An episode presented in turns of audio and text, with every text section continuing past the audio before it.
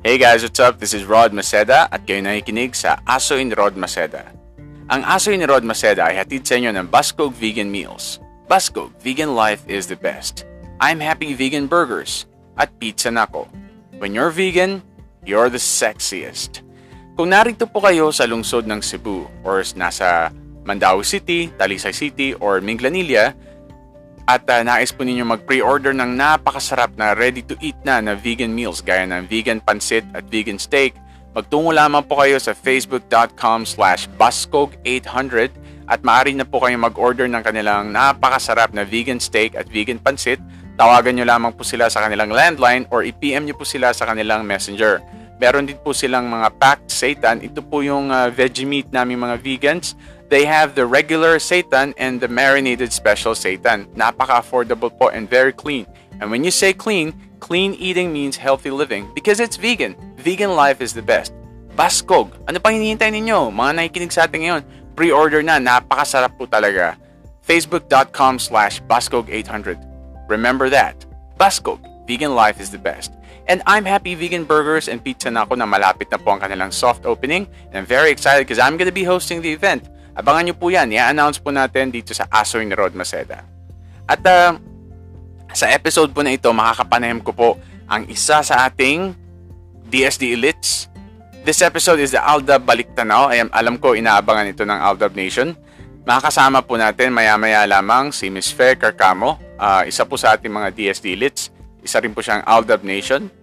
Uh, kung matatandaan nyo po, isa po siya sa mga active callers po natin nung kasagsagan ng ADN Nights Live way back 2016 hanggang 2017. Ayan, sa pagbabalik po natin,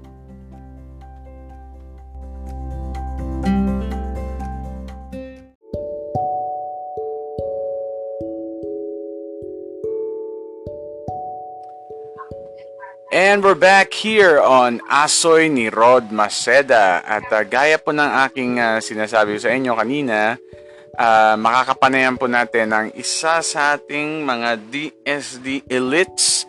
Kung naaalala niyo siya, uh, EDN, uh, noong uh, kasagsagan ng uh, ADN Nights Live, yung nagdi-DJ Maverick pa ako noon, but Rod Maceda na po ngayon.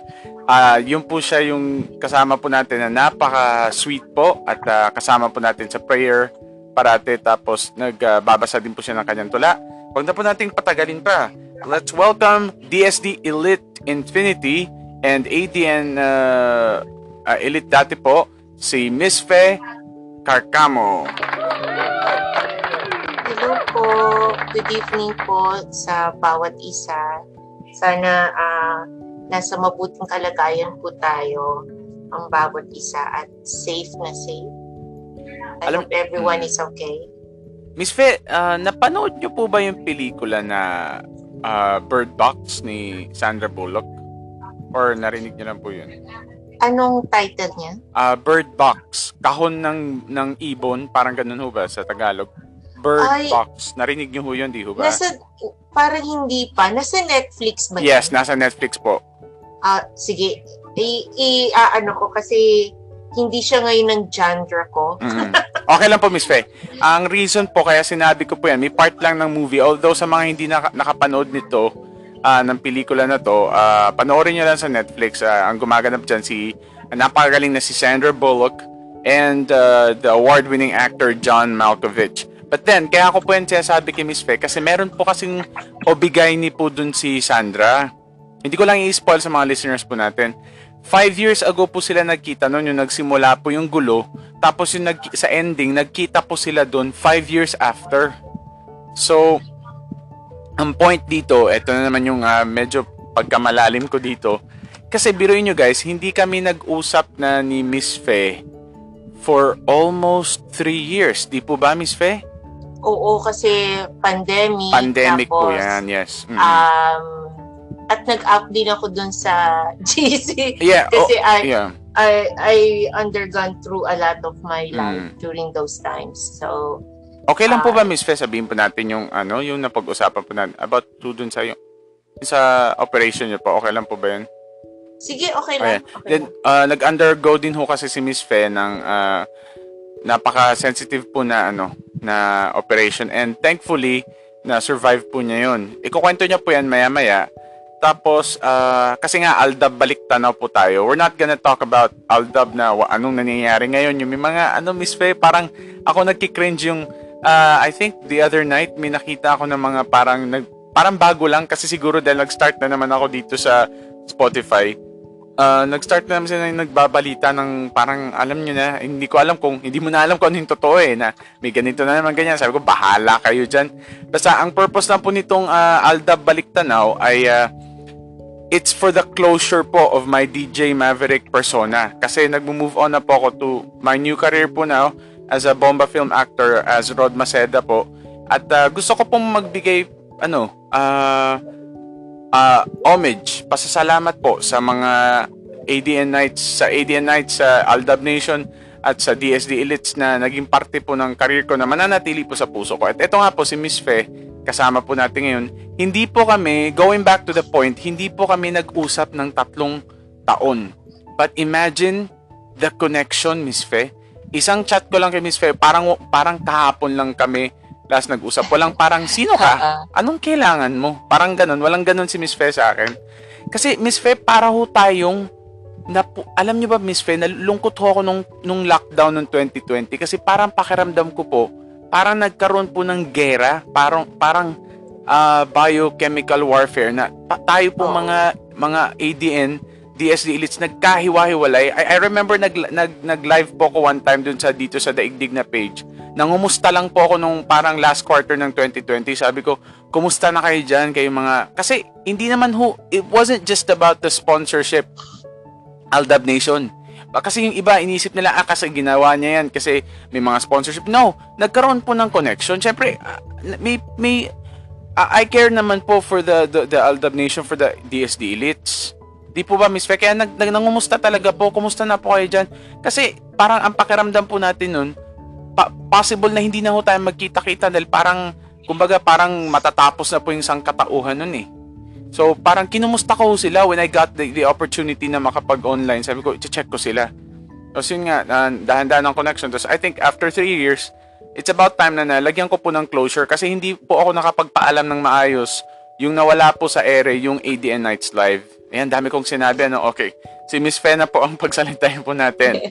Eh, Miss Fe, ah, ano po ba ang nangyari sa inyo nung, ah, nung three years po na yun? Okay. Um, bago mag-lockdown, siguro, ah, a year pa lang ako inoperahan twice. Ah, I was operated in, uh, inalis yung buong ovary ko. Tapos, wala pang six months, ah, I have to gun a gallstone, uh, gallbladder operation. Kasi, nag, nag-ano na siya, nag-worse. At yung masyado na siyang malaki. Tapos, marami na siyang maliliit na stone. So, sa mga merong ganun, okay, lalo na kung ang, kasi may may iba-ibang klaseng gallstone. Pero kapag ang gallstone nyo is due to cholesterol, wag po kayo maniniwala sa pinopost nila sa sa Facebook na matutunaw to, ganito inumin mo, ganito mag mag mag-flash ka o uminom ka naman ganito para mag-flash. Hindi po totoo yun. Okay? Hindi po natutunaw ang gallstone due to cholesterol. Mag lalaki lang siya ng lalaki. Okay? Lalo na kapag hindi ka discipline. But, but, but my gallstone is more than 10 years. Those 10 years, nag, lumaki na siya over time. Tapos mara, nag, ano na siya, marami siyang maliliit. Okay, so which uh, inatake ako Hmm. at kaka-opera ko lang ng ovary ko din. So siguro wala pang six months talaga ang pagitan nila which is uh, napakadelikado. Ay, nung una ayaw nga ng ayaw ng surgeon ko kasi wala pang a year ang pagkaka pagkaka hin, pagkaka last operation ko. Siguro mga six months lang siya DJ so kasi yung inaalala nila yung effect ng anesthesia kasi major anesthesia din siya. Okay so hindi ako pwede kasi kapag na-open ka na okay, inopen na yung katawan mo hindi ka na pwede ng laser. Bakit? Kasi nagalaw niya yung mga internal organs mo. Ah, ganun po ba Eh, yan? Hindi na siya hindi na siya mag-eksakto. Mm. So, hindi ako pwede nun. So, sabi, sabi ng surgeon ko, hindi ka na pwede nun. Mabuti na lang, ang surgeon ko is isa sa mga pinakamahal na surgeon sa Pilipinas. Special, specialty niya talaga ay doon sa internal organs. Okay? So, mapalit ako dahil sakop siya ng company benefit ko. So, kahit mahal siya, sa kanya ko pinagawa. Kaya, although the operation itself lasted only uh, 30 minutes, okay? Pero yung recovery ko ang matagal. Mm. Kasi nga, yung duration ng last major operation ko is wala pang one year. So, yung effect ng anesthesia sa akin nung una, eh, nadidito pa rin sa katawan ko noon. Tapos, dadagdagan ulit. Sabi niya, yun ang, yun ang pinagdadasal niya na sana magising ka agad. Okay? Pero, pina, I signed the waiver, whatever happened to me, kung hindi man ako magising, Mm. is wala siyang sagutin. So I, I just sign it. At yung yung ano ko naman, yung um, major operation ko na tinanggal yung yung aking ovary kasi nagkaroon ako ng myoma. Tapos yung myoma niya is lumaki na. Tapos dumami siya. Tapos medyo bumababa na siya. So tapos papunta na ako nun sa menopause.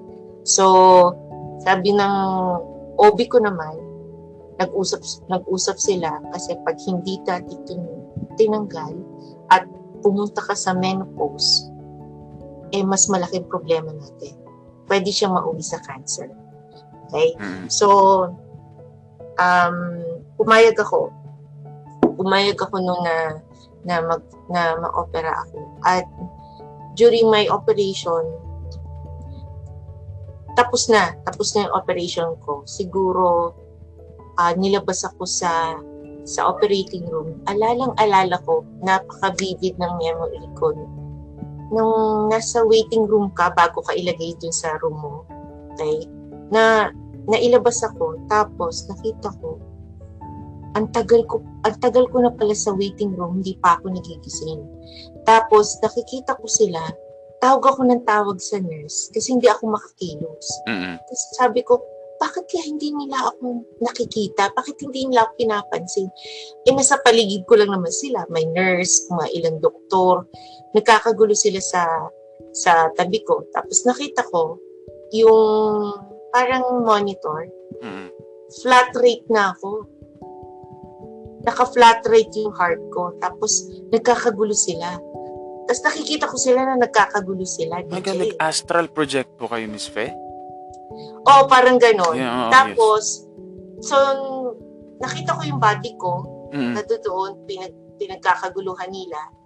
Tapos, nung paglingon ko, nung tumalikod ako sa body ko, kinuha ako ng light. Yeah, oo po. I remember kasi po, uh, sa mga listeners natin, si Miss Fe, kasi po ako, I remember she, we had this uh, uh, conversation uh, through the phone. Nagkausap pa po kami, hindi po chat. Nagsabi siya sa akin, DJ, in case hindi ako magising, ganun, uh, after ng operation ko, umiiyak nga po siya sa akin, sabi niya na, uh, thank you sa lahat, ganun ganito, and please pray for me. Ah, yes po, Miss Fe, I'm sorry for interrupting you. Tapos po, yung parang kinukuha po kayo ng light, ano pong nangyari kasunod po? Ah, actually, wala akong naalala after the light. Pero, nagising ako Mm. beyond the time na dapat gising na ako. Nagising ako 12 midnight. Tapos, nang nagising ako, nasa room na ako. Y- yung physical, yung physical nyo na po na, na sa Oo, katawan, katawan na po. ko. Ibig sabihin, bumalik na yung Mm. pulse rate ko. Nirele- nirelease na nila ako sa waiting room. Pero na, na nagising ako na nung nagising ako na natuwa sila. Ay, gising na! Mm. Kasi past ano na eh, past time na, na dapat gising na Oh, yes ako. po. Okay, dapat na, ano na ako eh, lampas na ako dun sa nasa critical time na ako na bakit Mm. hindi ako nagigising. So, ah, kinabahan yung OB ko. Akala niya, ma- mabe-vegetable ako. Mm-mm. Yun ang, na- yun na, ang nasa, yun na ang nasa isip nila. Makokomatos ako. Mm-mm. Pero, um, God is so good. Mm-mm. Okay? Dahil ah, hindi niya pinahintulutan yun. Tapos after nun, kailangan kong tanggalin yung um, gallstone ko. So, which is siguro, ano pa yon le, ah, less than six months. Okay? Um, tas I undergone again ah, an operation. And during that time, yung pala, all ladies out there, ah, dahil ako, nagkaroon ako ng premature ah, menopause kasi tinanggal sa pilitan yung aking ovary na during at that time, wala pa naman ako sa pre-menopause. Pero bigla akong abrupt. Abrupt yung menopause ko kasi biglang tinanggal yung aking ovary. So, para ka na rin menopause. Okay? So, ang dami mong pagdadaan ng changes sa katawan mo, sa emotions mo, sa dispositions mo, which is very, very different from what I am really when I was young, when I was uh, still very active.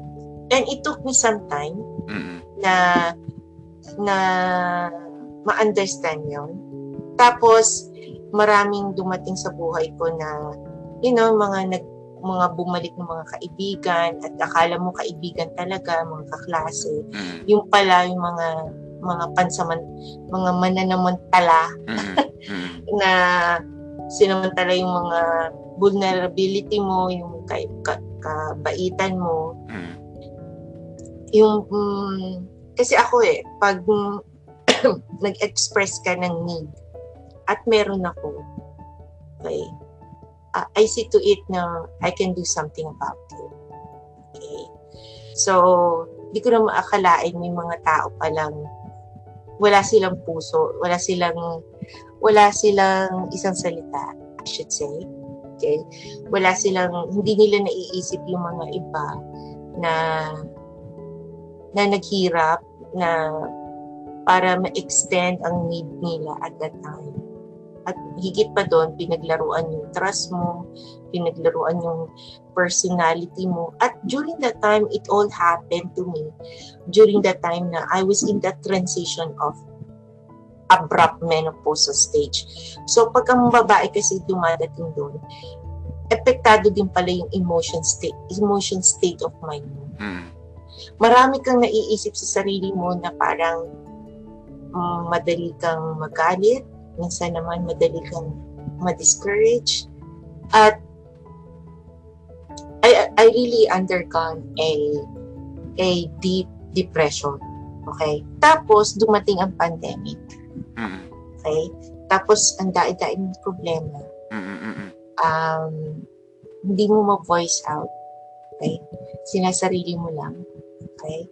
Tapos marami kang ah, insecurities na mararamdaman. Marami kang ah,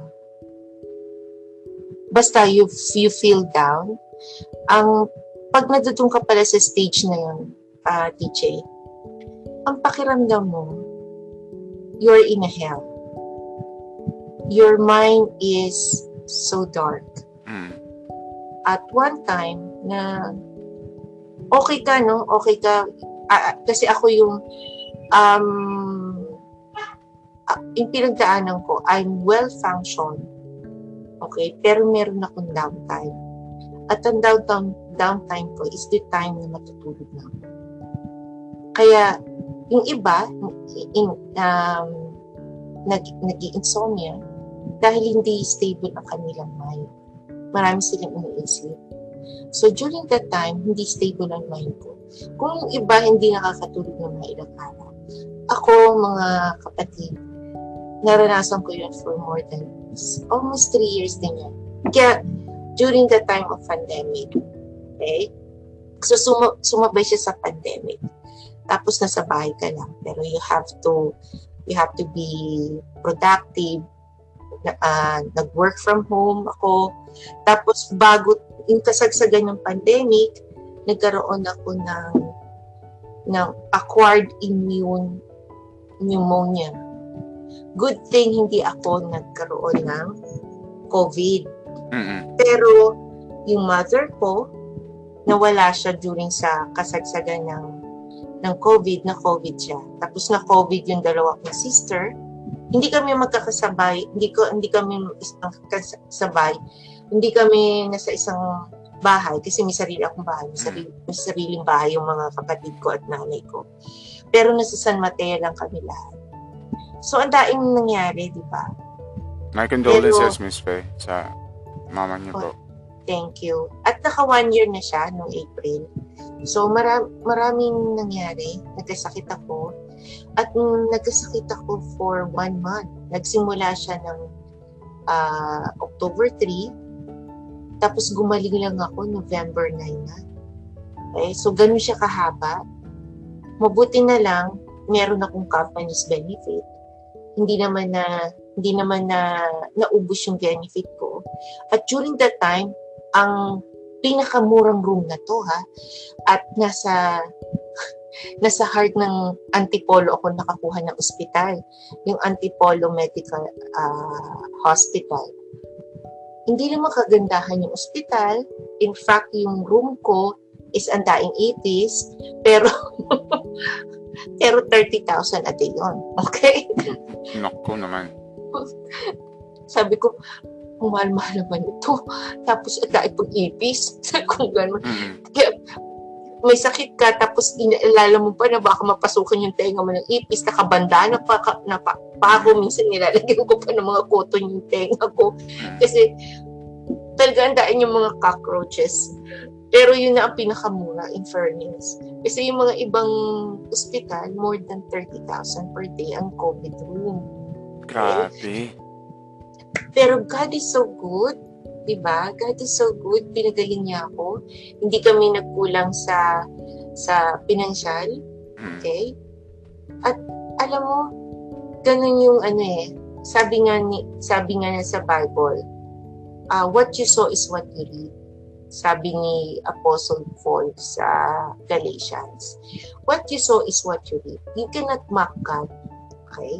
Hindi mo mo paglalalangan ng Panginoon. May, alam mo, may ginawa ka, masama.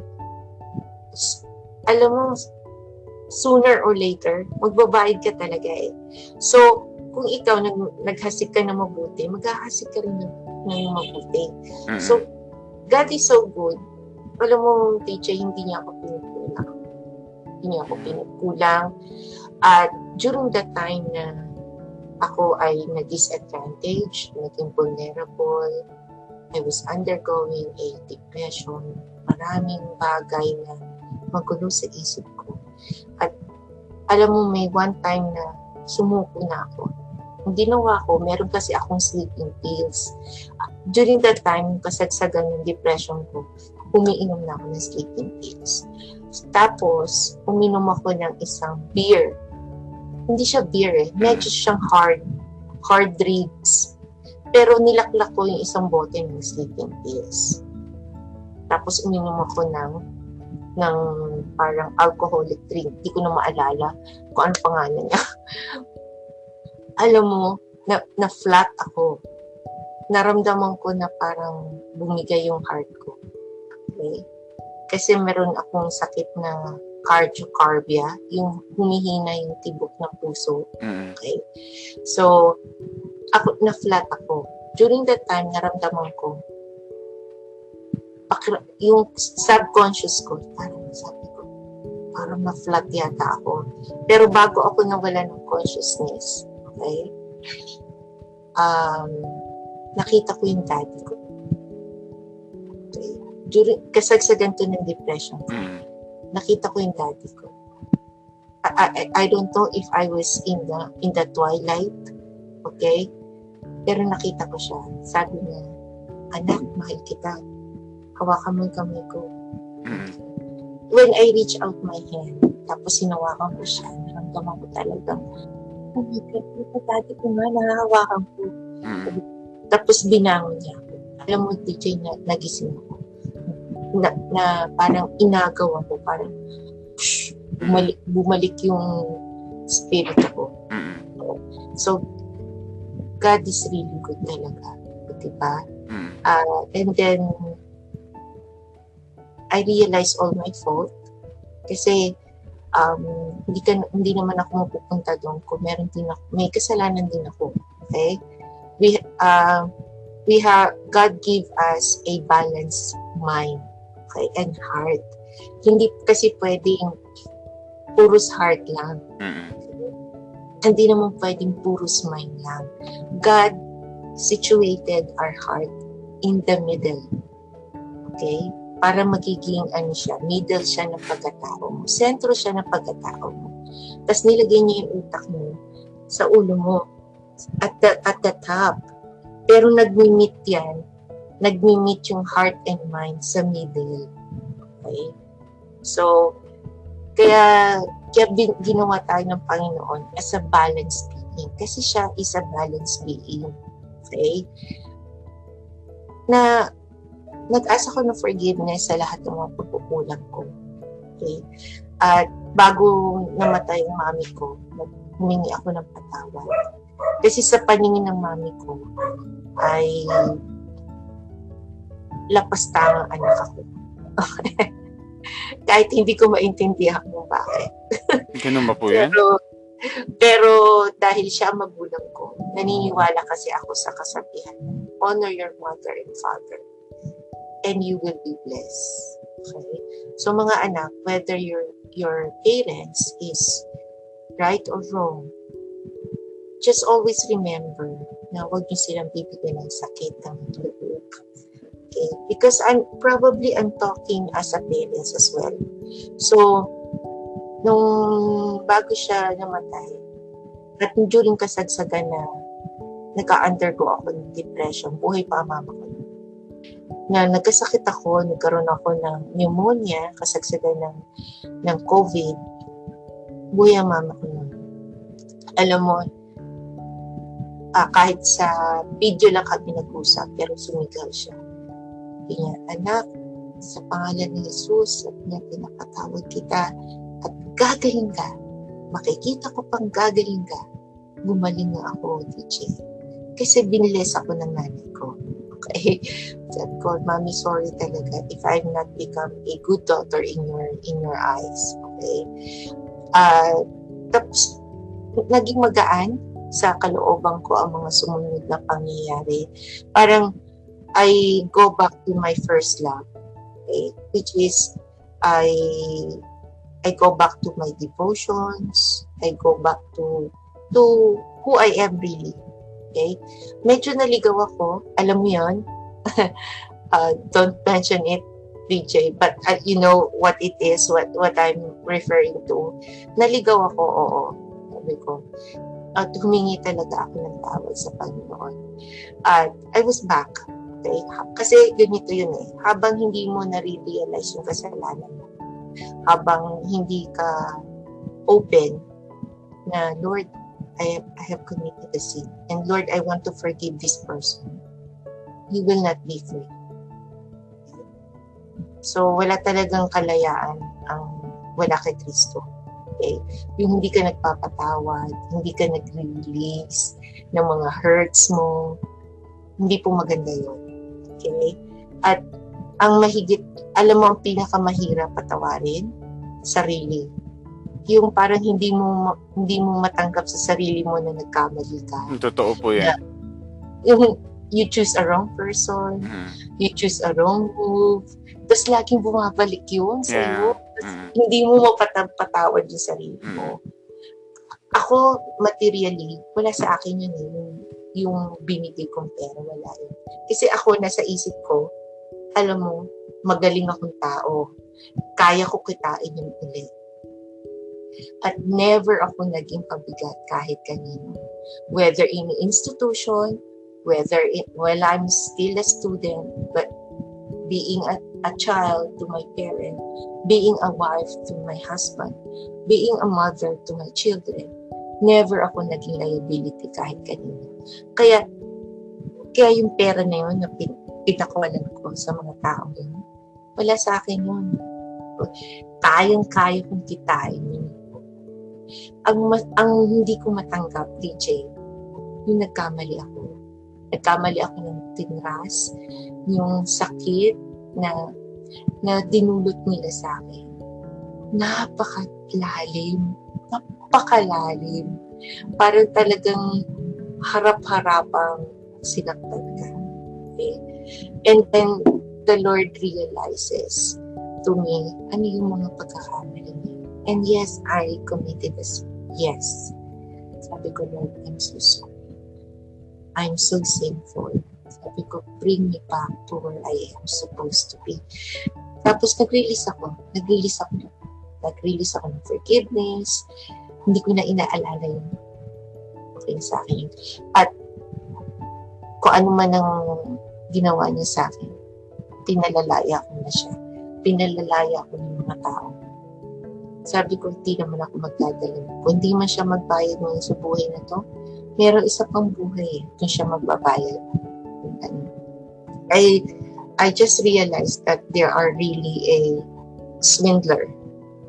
Mga tao talaga silang yun ang way of living. Pinaalam sa akin ang nalaman ko. DJ.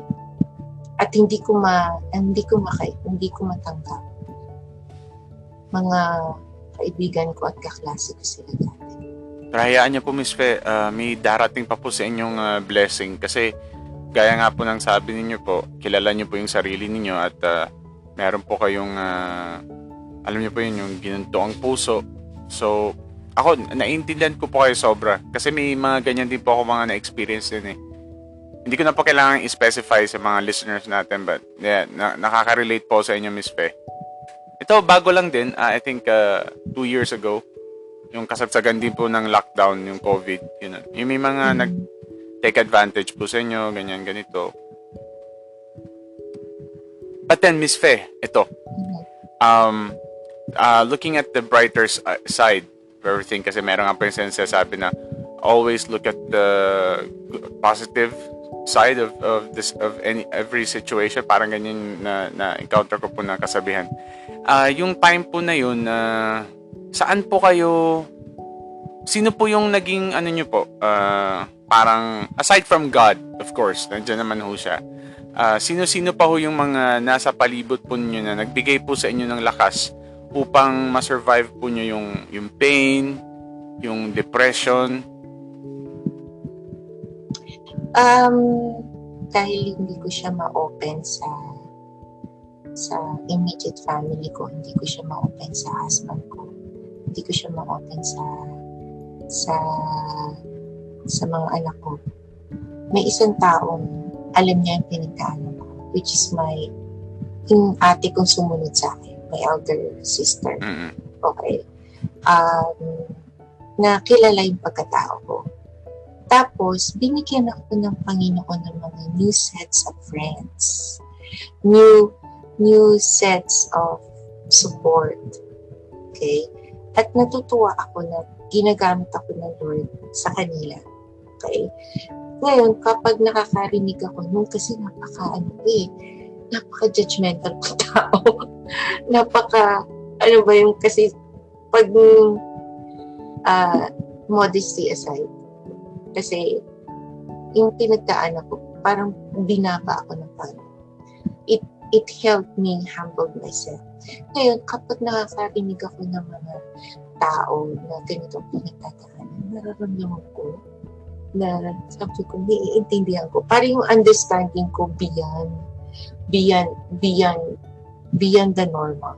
Kapag nakikita ko yung mga taong involved in a messy relationship, mga taong involved sa mga heavy financial problem, yung mga taong um, may mga deep depression, parang nakikita ko yung kaluluwa nila. Na, so, parang nakaka-relate ako at I stop being, oh kasi, ganyan ginawa mo, oh kasi. Parang ganun ako noon Okay? Although nakakakilala na ako sa Panginoon, nagbabasa na ako ng Bible. Pero may mga kasi may mga tao, may mga, may mga, I should say, uh, nakakaalam na ng salita ng Diyos. Okay? Pero parang, ang dating nila parang pasimpleng judgmental ba? Inalis, inalis sa akin ng Panginoon yun. Kasi pinagdaanan ko. Not unless pala dumaan ka, you will never understand what other people is undergoing. Okay? Napakahirap po habang nadudong ka sa sitwasyon. I tell you, para ka naglalakad sa dilim. You have to camouflage na okay ka. Hindi dapat nakikita luluwa ka. Hindi dapat nakikita nalulungkot ka. At tapos, ang daig kong responsibilidad. Ang daig kong dapat gawin. At dapat, dapat ko i-push yung family ko. At yung kabuhayan namin. Eh, importante ang kinikita ko. Okay? So, kaya sabi ko, ang hirap. Para, para kang um, naghihila ng kalabaw na dalawa o tatlo. So, pa, kaya, ngayon, yung pinaintindi sa akin, yung binigyan ako ng mga bagong friends. Kaya na naging support ko. Uh, nandiyan yung ate ko na kaya naiintindihan ko yung lungkot niya kasi um, although magkaiba naman situation namin, pero nararamdaman ko, parang ganito pala yun. Sabi ko gano'n. Kaya, yun ang naging support ko during that time. Tapos, bumalik ako sa vlogging. Vlogging na hindi video kasi ayoko ng ganun. kasi, ang ang skill ko talaga is writing. So, meron akong uh, parang blog site. I-share ko yung link sa'yo. I- isa to sa mga uh, sa mga sinulat ko during that time na when I was mm. recovered. Okay? You're worthy. You are special. Yes. Kasi during that time, uh, yun ang pakiramdam ko. Na bago ako bago ako uh, pinagaling ng Panginoon, yun ang nararamdaman ko, that I'm not special, I'm worthless, I'm worthy to be trampled, I'm I'm not good enough to anybody, I'm not accepted, at pagod na pagod na ako. Yun ang pakiramdam ko. During that time, how I wish na mamatay ako. Pero alam kong mal- masama ang magpakamatay. Kaya totoo yung sinasabi ng mga tao na, na kapag nasa depression, okay, pag nasa, di- na, nasa stage sila ng, ng pinaka-down nila, okay, kasi hindi ako maximum, eh. nasa middle lang ako. Um, may iba-ibang color pala yun. Okay? Yung pinaka-maximum is black. Ako nasa green lang ako. Ang pinaka-light is yellow. Pero kapag nasa red and black ka na, matindi na yun, PJ. Yan yung mga, yung mga taong na, na nawawala na mm. sa katinuan. Ako nasa green, nasa middle pa ako based on based on my symptoms. Mm. At nagpapasalamat ako doon sa mga NGO na who provide services during that time. This is a free NGO uh, based in Australia. Ang may-ari ay isang Australiano pero free siya. Okay? Makikinig ka lang sa, sa website niya, yung Real Depression. Mm. Yun ang kanyang website. Nakikinig ako, tapos binigyan niya ako ng mga videos niya. Nakikinig ako ng videos. It's not a religious thing napaka-neutral niya website. They don't carry any religion. Pero kasi, yun ang profession niya. At siya mismo, nag-undergo ng depression. Parang ako. Okay? Tapos naka-recover siya. Okay? Tapos nung naka-recover siya, ang naging mission niya is to help. So, isa ako doon sa mga natulungan niya. And of course, I go back to the source of light. Okay? Nakinig ako sa uh, sa mga pastor yes online sa online na tinuwid ang kasalanan ko tinuwid ang pagkatao ko when I was already recovered yan, sinulat ko yan. Ang date niyan is June 26, 2021. So, kung mapapansin nyo, okay, kasagsagan yan ng, ng COVID. Okay. Um, during that time, pinapagaling na ako ng Panginoon. Okay? Pinapagaling niya na ako. Pero meron pa yan. Meron pa yan yung mga symptoms. Pero pinapagaling, pinapagaling na ako ng Panginoon niya. Hanggang just lately, siguro mga late na ng mga 2021, nagkasakit po kasi ako ng mga 2020, nung birthday ko ng 2020, October, hanggang um, tapos inoperahan ako noong 2018 tapos uh, I I'm yeah tapos during that time uh, 2019 yun yung kasagsagan ng mga problema ko. Tapos nung dumating ang COVID noong 2020 if you remember. Tapos uh, alam mo ang hirap. Tapos during that time uh, hindi ko alam kung mawawala yung trabaho ko o ano, kung ano ang magiging resulta ng ng mga bagay-bagay nito na nataranta din ako noon. Apply ako ng apply kung saan saan. Pero ang will talaga ng Panginoon manatili ako sa kumpanya ko na to which is I'm turning seven years in my company. At during kasagsagan ng ng COVID hindi kami makapagtawag. Wala ka, hindi talaga, naka, siguro mga three months din kami hindi nakapagtrabaho. Pero during that time, our company provided our salary kahit hindi kami nagtatrabaho for three months. So God is so good. Hindi po kayo okay? binabayaan. Hindi kami binabayaan. At during that time talaga, DJ, during that time, I have to pay a lot sa bangko. Kasi yung mga taon to, hindi ko naman personal money ang binigay ko sa kanila. Kung hindi, nag-ano ko sa bangko. So, the. Lord really provided. At alam mo, I'm so proud.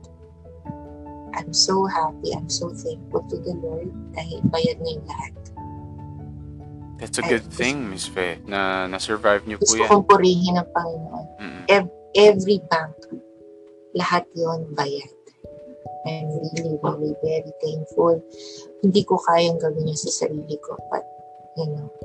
Talagang God, na-align po ninyo yung sarili niyo dun sa source kay God. Kaya yes. na-align na, na nag-manifest lahat at naayos din ang lahat-lahat. At nung simulang I decided to forgive. I, I decided to let go.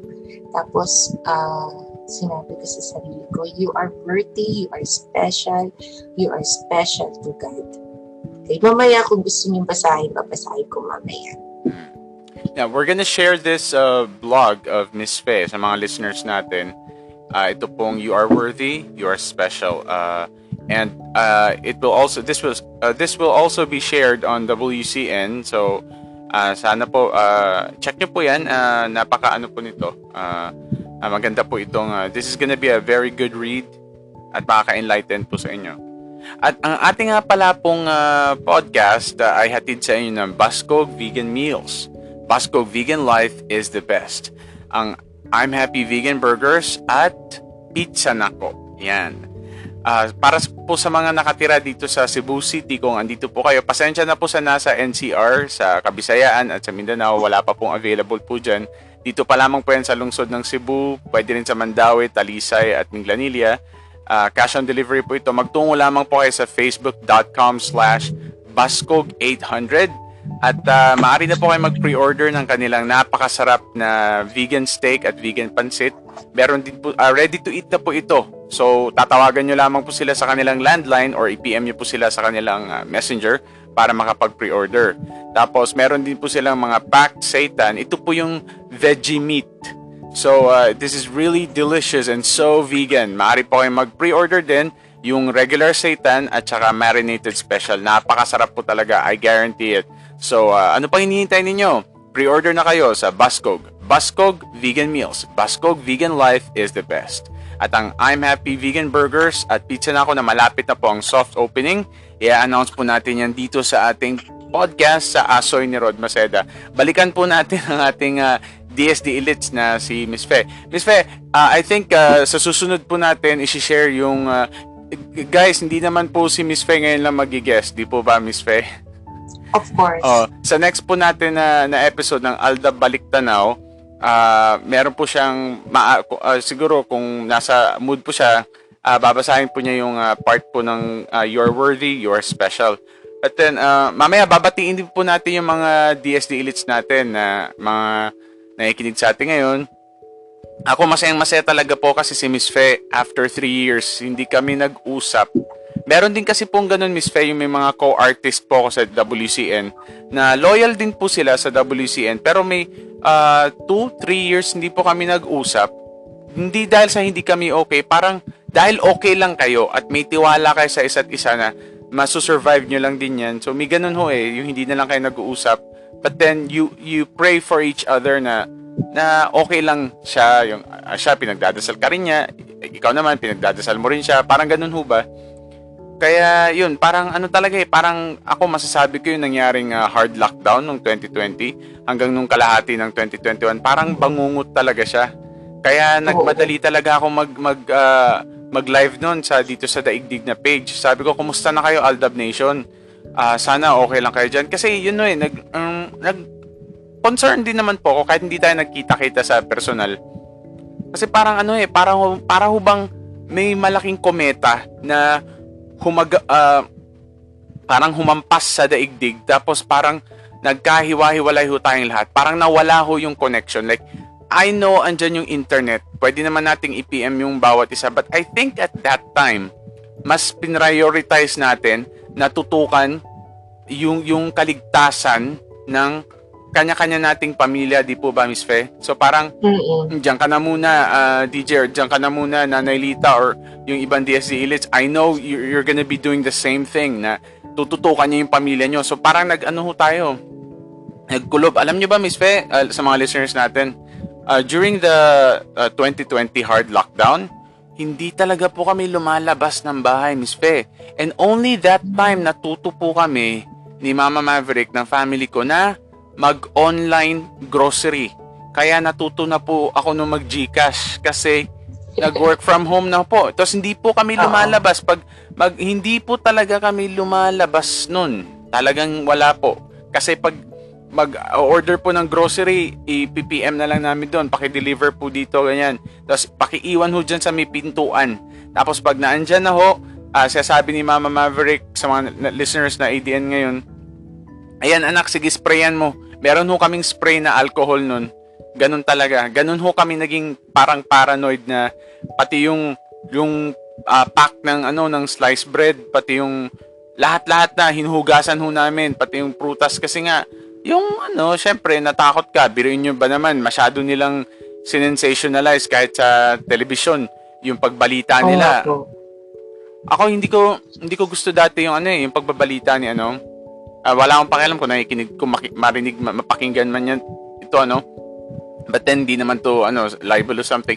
Hindi ko gusto yung the way niya i-deliver yung pagbabalita noong 2020. Uh, if you know Ali Soto, yung dati nagbabalita siya, hindi ko gusto yung the way nila binabalita na kaso ng, uh, ng COVID-19, umabot na, ano, nang nag-positive sa COVID-19. Parang something gano'n na, umabot na ng isang libo. Parang, para siyang nagiging, parang ano, bingo na jackpot na show, parang ganun.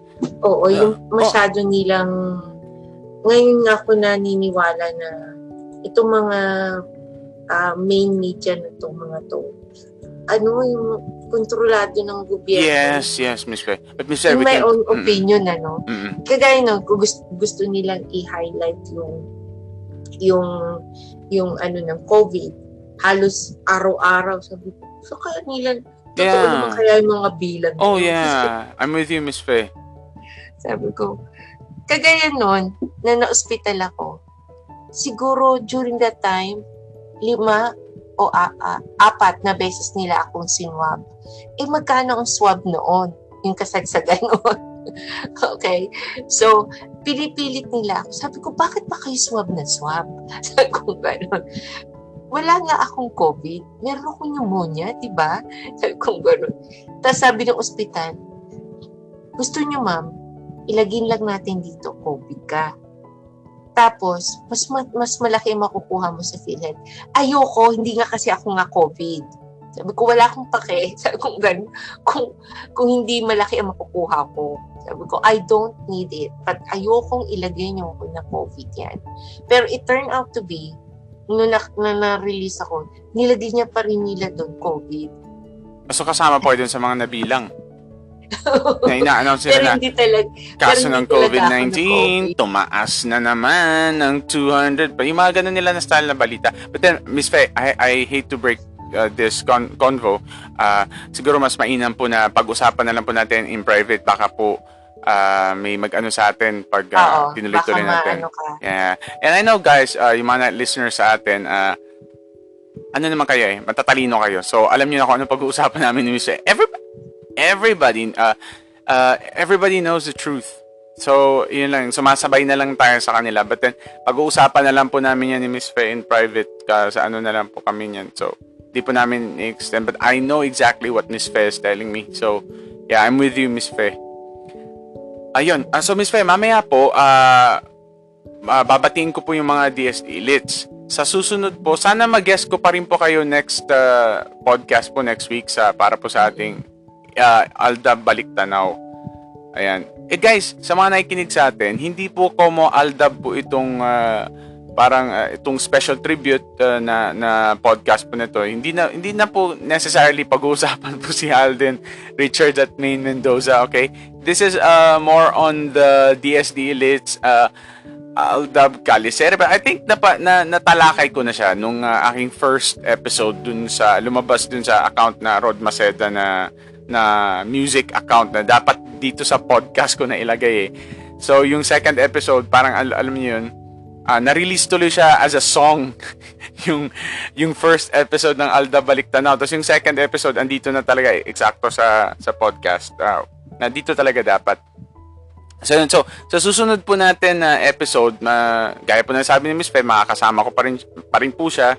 Maraming, sala- maraming maraming salamat po Miss Fe at ah, sobrang saya ko po talaga Miss Fe. Hindi, hindi nyo lang po alam or siguro nararamdaman nyo rin, ah, sobrang saya ko po at ah, kahit hindi po tayo nag-usap ng tatlong taon, yung connection parang parang kahapon lang yung last time na nag-usap. Ganun po talaga palano po pag may connection. Ayan, ah, Miss agree. Bago po tayo mag-wrap up, uh, pwede po kayong bumate sa... Batiin nyo naman po yung mga kapwa natin DSD elites. Oo. Ah, alam niyo ba, up to now, ah, si Joy Mantiano, Mat Matinaw, ah, yeah. Sa Cebu, Cebu, Cebu, yes. ay connected pa rin kami. Si Susan Makamam, Na hindi Eh, po ako yun- nire-replyan. Piniem ko po siya. Nag-send lang sa akin. ah, na taga Taiwan, Mm. ah, connected pa rin kami. Ni Miss Lia sa Davao. Yan, mga pag binabati ko, nagkakamustahan kami. We're still connected to each other. Siguro ang one of the good thing that this ALDA brings is you you have I've met some good person kagaya sila na we still remain friends up to now. Okay? At kahit hindi man na, na-materialize yung ating dream noon para sa dalawa, who Mm. knows, marami pa naman taon, who Yeah. knows na merong magkaisip na pa- ibalik ang kanilang mga, ibalik ang kanilang love team. Mm. Okay. No pressure. Di ba Oo. Miss Fe? The last time I saw them together is yung yung launch ng bagong Oppo. Okay? Kasi pareho silang endorser ng Oppo. Kailan po ito, Miss Fe? Hindi po ako na... Siguro itong ano lang, mga nakaraang nakaraang buwan lang. Mga few months ago. Kasi may bagong Oppo series. Mm-mm. So, ang nag-launch at, at nag-endorse ay si Maine at si Alden. Ah, okay. Tapos meron doon part na sinabi si Maine. Um, tuwan-tuwa ako dahil uh, alam ko kasi more or less ngayon, naiintindihan ko na si May. Kapag siya nagsalita, malalim kasi siyang tao eh. Mm. Okay? Tapos, ang sabi niya lang kay Alden, sabi niya, we are really supposed meant to be. Wow. na, na, na, natawa lang ako. Tapos sabi naman ni Alden, we are meant. so, hindi ko, hindi ko alam kung kasyubisan. ng Kashowbisan or just to sell the, the Oo, product. Para kasi, para dun sa ina-endorse Yeah. nila. Mm. Pero what what uh, remains good with with the two is they remain good friends. Oh yeah, Okay? that's the, that's the important thing there. Yung yung yung friendship na ano, hindi naman siguro. I think Miss Faye, yeah, sabihin na natin na may parang ka, may halong show, kashowbizan na rin yung para to sell the the product. Pero at the same time, kung if you dig deeper, hindi naman siguro din na parang ganun lang din sila no si Alden at Maine. Siguro naman nag nag yung when Ma- Maine said that uh, I, I didn't hear her say that say it pero par siguro ano din yung yun dun andun din yung connection kasi yung nagpagiging magkaibigan dun sa syempre ang laki nung kalisere yung Miss Fe, di ba? Yung yung Oo. yung sumiklab yun nung 2015. I, grabe yung nangyari na yun. So, Oo. at nagbig, nagbigay talaga ng good fortune kay Alden at good break din kay Maine. mm Okay? Although kasi ang naniniwala ang mga tao na dapat sila eh, no? Yun ang yun ang nag yun ang sumugat sa puso ng mga iba, yeah. I should say. Mm-mm. Kasi ah ina-expect nila na yung dalawa ay Mm. maging magkatuluyan. Pero unfortunately, ah may kanya-kanya silang mga mga ano, ah, I should say um, balak sa buhay. Okay? Ah, iba naman ang ah, balak ni Maine sa sa buhay niya kaysa sa balak ni ni Alden. Hindi hindi lang talaga nag, nagkatagpo ba? Hindi po tugma. Hindi po... Hindi ano, nagtugma mm. or pero ako deep in my deep deep in my heart they are attracted to each other. O yan, para, para naman sa mga aldab, ano, Yan, papagood vibes ng mga mahihiling sa pakilig-kilig. Pero in fairness, uh, Aldab Nation is still in the Twitter. mm. Pagkailangan ng dalawa ang support, na nagpapasalamat ako dahil nandun pa rin ang Aldo. So, ako sa Twitter, I remain as Alden's fans. I'm so sorry po sa mga makaming dyan. Um, respeto na lang kung anong ating mga desisyon. Yes, and Miss Fe. Um, Miss Fe?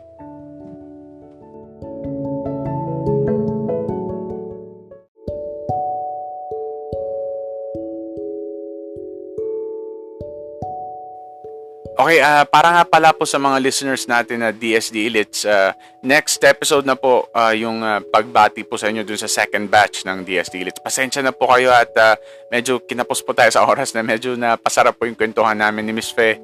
At ah, ang importante naman po niyan ay ah, na-update po namin kayo.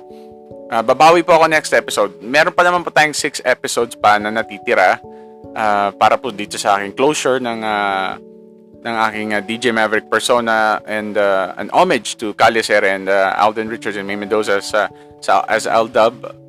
Uh, yun, uh, babatiin ko po kayo sa next episode. Okay po? Uh, uunahin ko po kayo sa pagbate. Kaya yan, ituloy po natin yung uh, kwentuhan namin ni Miss Fe.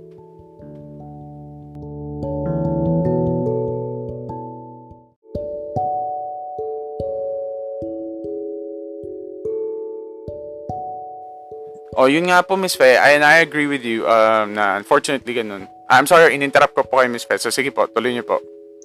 Okay. Ah, ito, um, no offense to any group, okay?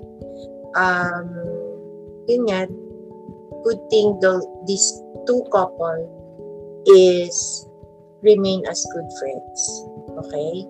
At yung ah yung respeto nila sa isa't isa ay nandoon. Okay? But let's face the fact, they are not in relationship and never was. Okay? ka, uh, kung nakikinig lang kayo kay May, ano nyo kung bakit hindi hindi dinidiretso yan ni May? Kasi malaki ang respeto niya kay Alden. Okay? Hindi dahil sa fans ni Alden, kung hindi kay Alden mismo. Okay? Respeto, respeto niya kay Alden. Ganon din si Alden. Okay? Hindi mak- makikita niyo he remained silent all those all those time. Dahil respeto niya kay May. Okay? Pero let's face the fact that May now is in serious relationship with with uh, Aljo ba yun? Ang tawag mo? Hindi ko kasi siya kilala. okay? Mm-hmm. Pero one thing I observe in my own opinion, okay? So, wag po kayong magagalit, okay? Um, kung makikita niyo yung feature ni Al, ni Al, ano pa pangalan niya, DJ? Sino po yung... Yung boyfriend ni May? Al... Arjo Al, o Arjo Atayde? Arjo. Arjo, Arjo Atayde. Yung anak po ni Sylvia Sanchez. Oo. Yeah. Kung mapapansin nyo, meron silang similarity ni Alden. Okay? Yes. Oh. Gwapo lang talaga si Alden. Mm. Sorry. okay? Mas gwapo lang si Alden. Okay? At mas stable na ngayon isa mm. sa kanya. okay? Uh, wala akong, wala akong, uh, I should say, wala akong say mag-comment ko ano man sila. Okay? Mm-hmm. Pero, mas bagay siya kay Alden. Pero dahil nga, na no relationship po talaga. So, um, mag-friends lang talaga sila. Mm-hmm. Okay? At si Alden po ay wala pa rin pong girlfriend. Okay? Sinasabi naman niya yan. Okay? Wala pa siyang girlfriend at nag, maghahanap pa lang daw. Sabi. Okay? Mm. Yun ang huling yun ang huling narinig ko kay kay Alden kapag siya ay ini-interview. Mm. Okay? Pero in fairness naman, alam mo bilang babae nararamdaman ko na uh, na-attracted si si Ming kay Alden during that time.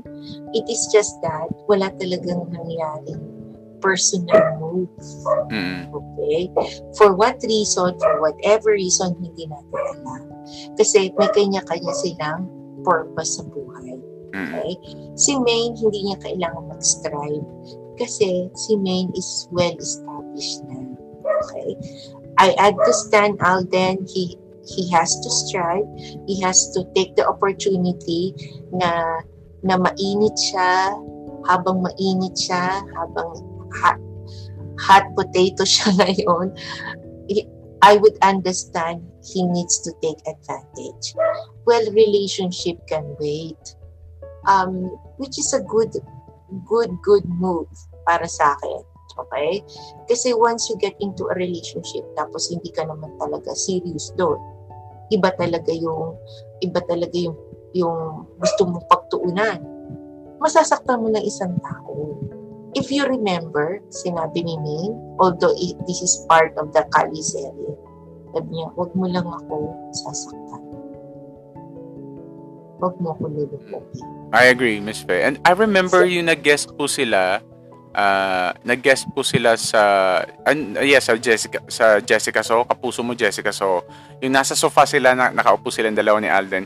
Ini-interview uh, sila ni Jessica So. Tinanong ni Jessica si Maine, sabi niya na ano ba to? Is this just uh, uh, for the show? Na parang ganun na yung bang ano lang ginigimik lang nila na ganun Uh, sabi tapos uh, sabi po ni wala hindi ka ba yung yung kilig na nararamdaman mo ganun acting lang ba yon but then if you remember guys uh, sa mga listeners natin na ADN sinabi ni Maine uh, tumingin siya sa ibaba and then mararamda yun totoo yun yung pagkasabi niya na meron naman po so ibig sabihin tama po si Miss Faye yung na, attracted din siya kay Alden di po ba Miss Faye Do you remember at, that uh, kapuso yeah, mo? Yeah. At maaalala nyo, kailan lang naman din nag, nag-boyfriend si May.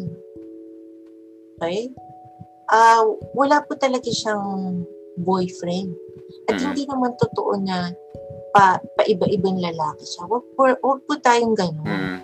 Okay?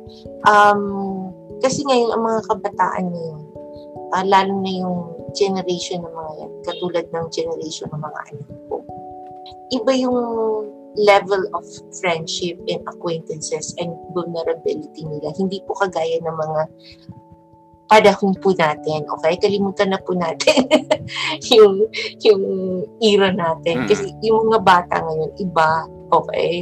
So, um, syempre, he wants to meet and screen probably people na na gusto niya maging ka-relationship. At siguro ngayon, medyo matured na siya. Mm. Hindi lang puros attractiveness, hindi lang puros, uh, you know, puros kilig. Mm. Siguro naman nasa stage and mind na si, si May na alam niya kung ano na ang dapat niyang hanapin ideally for a man. Mm. Siguro naman nakita niya na ideal si Arjo mm. sa kanya.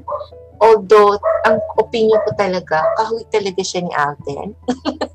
yeah, I think. Yung ano lang din, yung tisoy, so, gano'n, no? Oo. Puti. Parang ano eh, parang Ma- yung... Magkasing uh, gatas yung puti nila, gano'n. Okay. Ah, mas pinis lang ng kaunti at parang uh, parang refined version si Al si uh, Alden. Um, re- remember yung nauuso nga yung memes na ako yung sinayang mo. May okay. ganyan Miss Faye. Parang, parang makik tuwing maaalala ni Alden, yun, yun, no? O yun, no? Yun ang sinayang mo, Alden. Okay? Pero, dinadalangin ko na makatagpo nila yung tamang tao sa kanilang buhay. Kasi mahirap naman po na hindi naman tayo ang makikipagrelasyon sila. Okay? And alam niyo naman, di ba, pag you're involved in a relationship, maraming nai-involve. Okay? Mara yung pagkatao mo na nai-involve, yung emotions mo, yung buong ikaw. Okay? So, mahirap naman pong i-involve nila sarili nila. At the end, Alden cannot perform his duties and responsibility kasi busy-busy siya. Al- alam na alam ni Min na ano ang priority ni ate. Okay? At um, alam naman natin yun, di ba? Nakikita naman natin. At um, ganun talaga. Uh, ngayon, mayaman na siya. O, di, ngayon, naghahanap na siya ng, ng ano, ng ma, makakarelasyon. Okay? So, abang-abang na lang kayo kung kung sino magiging girlfriend ni Alden. Oo, oh, yan sa mga nakikinig ng mga kababayan. Oo, oh, palakpakan dyan. ang mahalaga, irespeto po natin kung ang kanilang mga desisyon. Kasi sila po, dalawa ay good friends and they respect each other. So, ganun po dapat din yung mga yung mga friends, yung mga fans nila.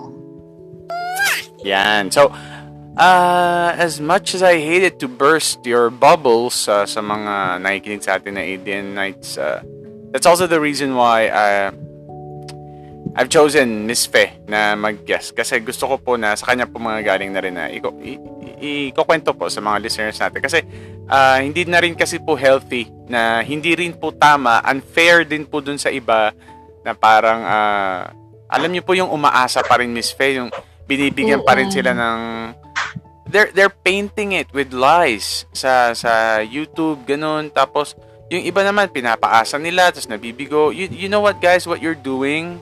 I don't know kung na, na nangungwarta kayo dyan sa ginagawa niyo na yan wag maging fair naman kayo dun sa mga senior citizens na just just be honest. Let's just you know let it out.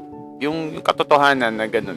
Kasi ako from the very start, ah, uh, yeah, nandun na rin yun, Miss Fe, na, oh, di maganda kung sila yung ganun sa, totoo, sa tunay na buhay.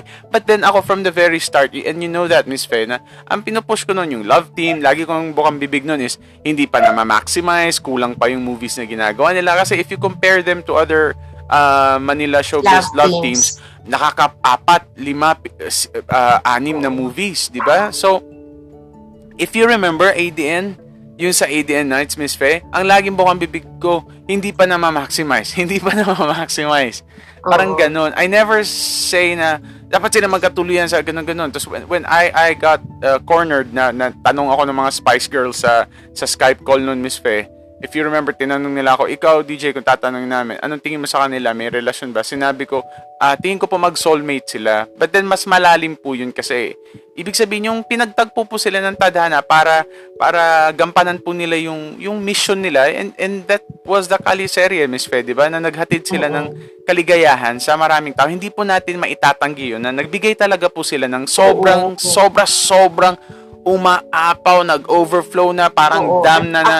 Ako, ako I Mm. benefited from that. Yes. Ah, nagpapasalamat ako dahil ah, alam mo ba yung joy, yung parang na, nabuhay, nabuhay yung yung yung ano mo, yung kasi ang tagal na eh, no? Ang tagal Mm. na yung showbiz na Mm, walang nagbibigay ng ganong mm, vibe. mm. Okay. So nagpapasalamat ako dahil dumating ang ang Aldab. At yung well, aminin man ng Itbulaga o hindi, pababa na rating nila noon.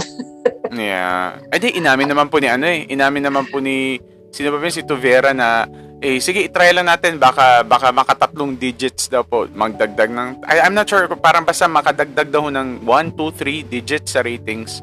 But then, more than that yung nangyari. Ang Sa- binigay. oo, yung diba? binigay. Diba Sobra- nakabawi sila. Mm, Nakabawi sila sa sponsor. Naka, mm. naka, ang daing naging blessing ng Aldab. Even for WCN, Miss Fe, mas nadagdagan yung uh, subscribers, tapos uh, yung sa sponsorship, nung sa ADN Nights Live, yun, ah ang dami yung nag-benefit nun talaga. Ah kaya, uh, sa mga listeners natin, ah, let's just get this over with, okay? Kasi ito na po yung aking ah, parang, teka, so this is the third episode. So six episodes to go na lang po sa Alda Balik Tanaw. I, I'm I'm like I said uh, in my on my first episode, ginagawa ko po ito bilang pasasalamat sa mga sumuporta po dun sa ADN Nights Live nung uh, 2007 na 2016 2018 po niya na uh, ano siya, uh, talagang uh, anong tawag dito Miss Fe yung uh, talagang humataw din siya sa ere ng internet radio noon. And I remember, Miss Fe, tayo yung nauna sa ganun pala. Before yung mga Bigo, yung mga apps ngayon na, yung mga nag-uusap-usap sila, yung nag, nag-group call na sila, tapos may mga nag sponsor Oo. nagsasend. Hindi pa hindi pa natin alam ang itsura no na yun na ng tawag. no? Wala pa Pero hong ganun nun dati. Tayo ho yung nauna nun, ADN. Kaya yes, palakpakan naman dyan. Wala pa ho yun eh. Oo, during the time. And I remember Miss Fe, of, of course, hindi naman nila sasabihin na, ah, nag-start yan dun, may, nag, may nag-DJ dun sa WCN. Hindi ho nila sasabihin yan ng ganyan. Wala naman ho silang gagan, sasabihin na gano'n na nag-start dun. But then they got the, the idea from it na, I remember may mga nagko-comment dun, Miss Fe, na, ay, ang unique nitong ginagawa nyo ho, sir, may nagaganon ng mga comments, Miss Fe, na pumapasok yung sponsorship, tapos nagkukwentuhan lang. Tapos after two years po nun, naglabasan na yung mga apps na may nag-uusap-usap na. Tapos if you know, yung meron na hong mga nagla-live ngayon. Miss Fe, yung para lang din ho yung ginagawa ko dati na nagsasalita lang, tapos may nagsisend na ng sponsorship, parang ganun. So, yeah, uh, I think we made history, Miss Fe. It's not just, it was not just about DJ Maverick or the ADN Nights Live or the WCN net, uh, the World Cyber Vision Network Radio. Sa atin po lahat yun, Miss Fe. Kasama po tayong lahat doon. We made history, Miss Fe. ADN Nights, uh, DST Elites. Hindi po ba? Kasi ngayon uso na yun. Yung ah, parang na, ah, kasi meron po akong Spotify.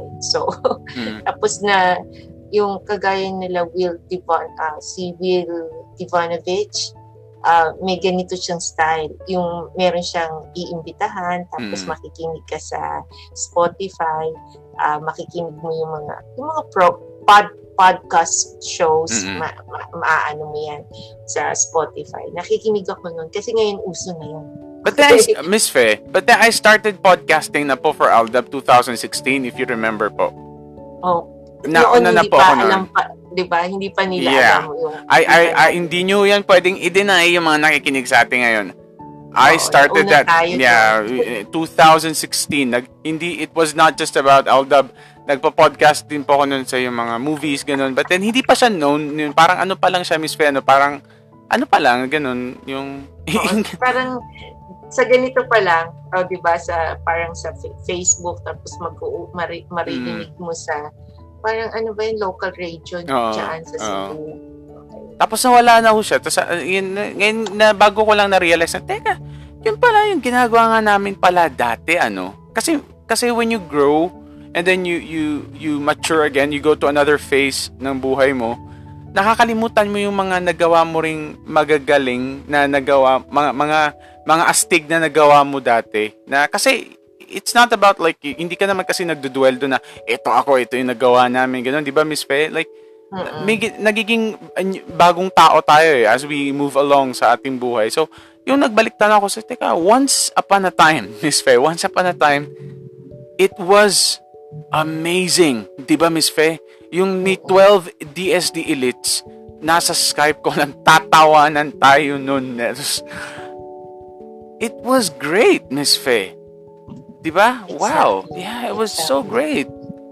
Grabe. Ngayon ko lang na ano na nagawa natin yun and mananatili po yun sa ating alaala, sa ating puso't isipan uh, hanggang sa dulo ng, ng panahon, hanggang sa dulo ng panahon natin dito sa daigdig. Kaya sobrang nagpapasalamat. Kaya that's the reason why I'm doing this, Miss Fe. This uh, Aldab Balik Tanaw. Uh, to give tribute sa ADN Nights uh, sa ADN, uh, sa Aldab Nation, sa DSD Elites. And this is also an homage to Kali Serie and Aldab, kina Alden at Main na uh, mananatili sila sa sa ano sa journey no, yun sa anong ng career ko ngayon ko anong tinataha ko ngayon na landas. Kasi ako uh, kasi I always ano eh um, look back uh, at nagpapasalamat ako. Tumiti marunong po akong tumingin dun sa aking pinanggalingan. Ganyan talaga po yung ano ko But then, uh, oh yeah. But then, uh, since we're running out of time uh, sa mga listeners natin, Miss Faye, maraming maraming salamat nga pala po at pinaunlakan niyo po ko. um, bago tayo mag... Yes, yes po. Sige, go on po, Miss Faye. Bago tayo mag-end, mm. uh, Happy Mother's Day to all mom. Okay. And Happy Mother's Day din po sa inyo, Miss Faye. Si um, si mami niyo po, Happy Mother's Day. Sana po lagi po kayong mag-iingat. Mm. At uh, yun, nawa ang biyaya ng pag-iingat ng Panginoon na sa inyo lahat. Okay. Happy Mother's Day Happy po Mother's sa lahat Day ng mga nanay. Kiss po natin lahat ng mga nanay. Mwah! Ayan. Meron po mga background sound. Narinig niyo po ba, Miss Faye? Tapos yun. Uh, and then, uh, yeah, sa next episode natin, makakasama pa po natin si Miss Fe. So, uh, six episodes to go.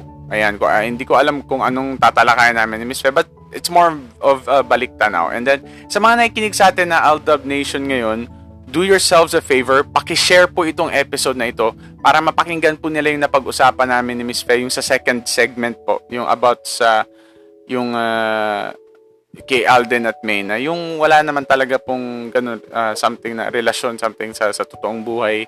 Uh, para naman po makatulong po dun sa iba. Kasi tama na po, wag nyo na po silang niloloko. Di ba, Miss Faye? Stop Oo. it. Let's get this over with, yeah. But the good Lalo thing is, magkaibigan sila. Yeah, wag nyo na ho silang niloloko.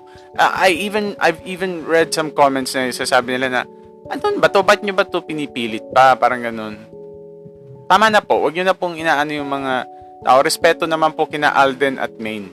Kasi sila naman po yung, parang kasi kung iisipin natin, Miss Fe, kung ako si Main or ako si Alden, parang nakakahiya yung ganun, di ba? May nagkakalat pa rin ng videos na ganun. Parang nakaka-cringe. So do yourselves a favor, paki-share po ito para ano naman po, uh, who knows, in the future, mag uh, po yung Aldab na love team, hindi na po yung sa, kung, kung sa personal nila, kung andyan, edi okay, pero kung sa love team po, uh, more on sa business side, yung sa gagawa ko sila ng panibagong project, then good for Alden and Maine. Di po ba, Miss Fe? Ayan, Miss Fe, uh, maraming maraming salamat po sa pina- pagpapaunlak niyo sa akin. Po. At uh, isi-share po natin ang, ang blog po ni Miss Fe sa WCN. Uh, it's also HTTPS uh, colon ha- uh, no no just go to mariafecarcamo.wixsite.com slash my simple story. But j- just go to mariafecarcamo.wixsite.com. But ipopost po ito sa WCN. Mm-hmm. Ayan, so sa susunod po. nyo yung link na yun. pu- mapupunta kayo agad dun sa vlog ko. Yes. And the next episode po, may share po sa atin si Miss Fe na ano na babasahin niya po sa atin yung part po ng kanyang vlog. Miss Fe, next week po uli ha. Maraming maraming salamat po Miss Fe. Pinaunlakan niyo po ako. My pleasure. Yan, maraming maraming salamat po. Ingat po lagi Miss Fe ha, and uh, uh, usap uli po tayo sa susunod. It's a, it's a good thing na nagka-catch up po tayo. mm My pleasure. Yan po. Maraming salamat po sa lahat ng nakikinig. Yan. Good night po Miss Fe. Good night.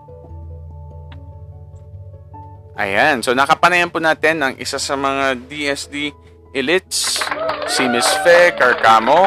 At uh, yes, mabuti na lang. Sabi niya, next episode po uli ay makakasama ko pa rin po siya para naman may kasama ko dito nagsasalita.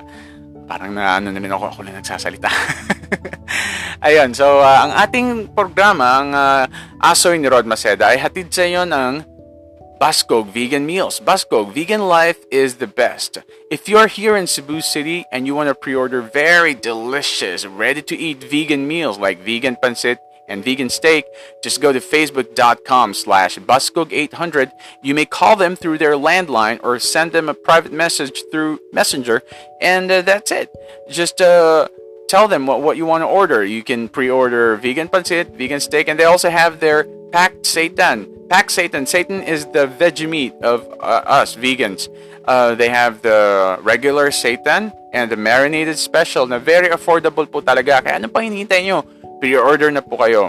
Saan po yan? Sa Baskog lamang. Baskog, vegan life is the best. Also, I'm Happy Vegan Burgers and Pizza na po. At maraming maraming salamat nga pala po sa mga ah, nakinig sa atin ngayon na Aldab Nation, sa mga nasaktan, yung mga hindi ah, matanggap yung katotohanan, pasensya na po kayo sa sa revelation po ni Miss Faye. Ah, but then, ganun po talaga. Basta ipagdasal na lang po natin na maging okay po yung iba sa atin. At ah, maraming maraming salamat po. Ah, for more updates about me, you may follow me on my fa- my social media accounts. Uh, uh, you may follow me on my Facebook. It's facebook.com slash rodmaceda69. Uh, my Twitter is rodmaceda. Uh, no, it's twitter.com slash rodmaceda. My Instagram is uh, rodmaceda800. My TikTok is rodmaceda xxx. And uh, here, my Spotify, itong aso ni Rod Maceda at ang aking pong musical artist Spotify account. Pakifollow na rin po yan. And uh, for more sexy updates about me, you may also go to my website. It's uh, www.rodmaceda.online. Yan, maraming maraming salamat po at uh, hanggang sa susunod, ingat po kayo lagi and uh, have a good one.